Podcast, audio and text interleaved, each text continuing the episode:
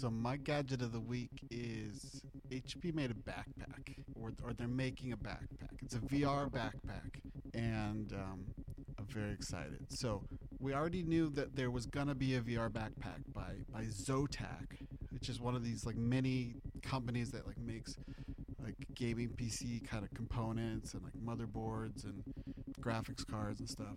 We knew they were going to make a VR backpack. Then this week we found out that MSI, another one of those companies, is going to make a gaming backpack. But now HP is going to make a gaming backpack, a VR backpack. And I don't know why. I, I guess I, maybe I do know why. I know exactly why I love this. And sure, it's partly because I want VR like untethered. If you've played with like Oculus or Vive, no matter how great the experience is, you're always gonna like you're a little worried about this cable that is plugged into a very expensive PC, and, and you don't want to get all tangled in it. So you know, getting rid of that worry would be great. But that's not what I'm stoked about the most. I'm stoked about a truly wearable, hardcore PC.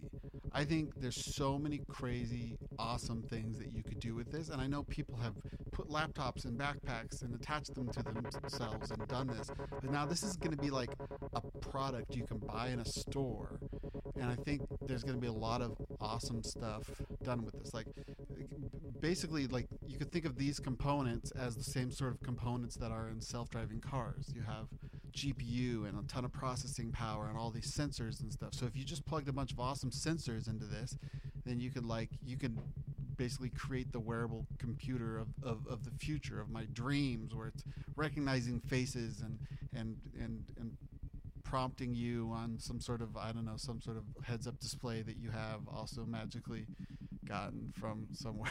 I don't know.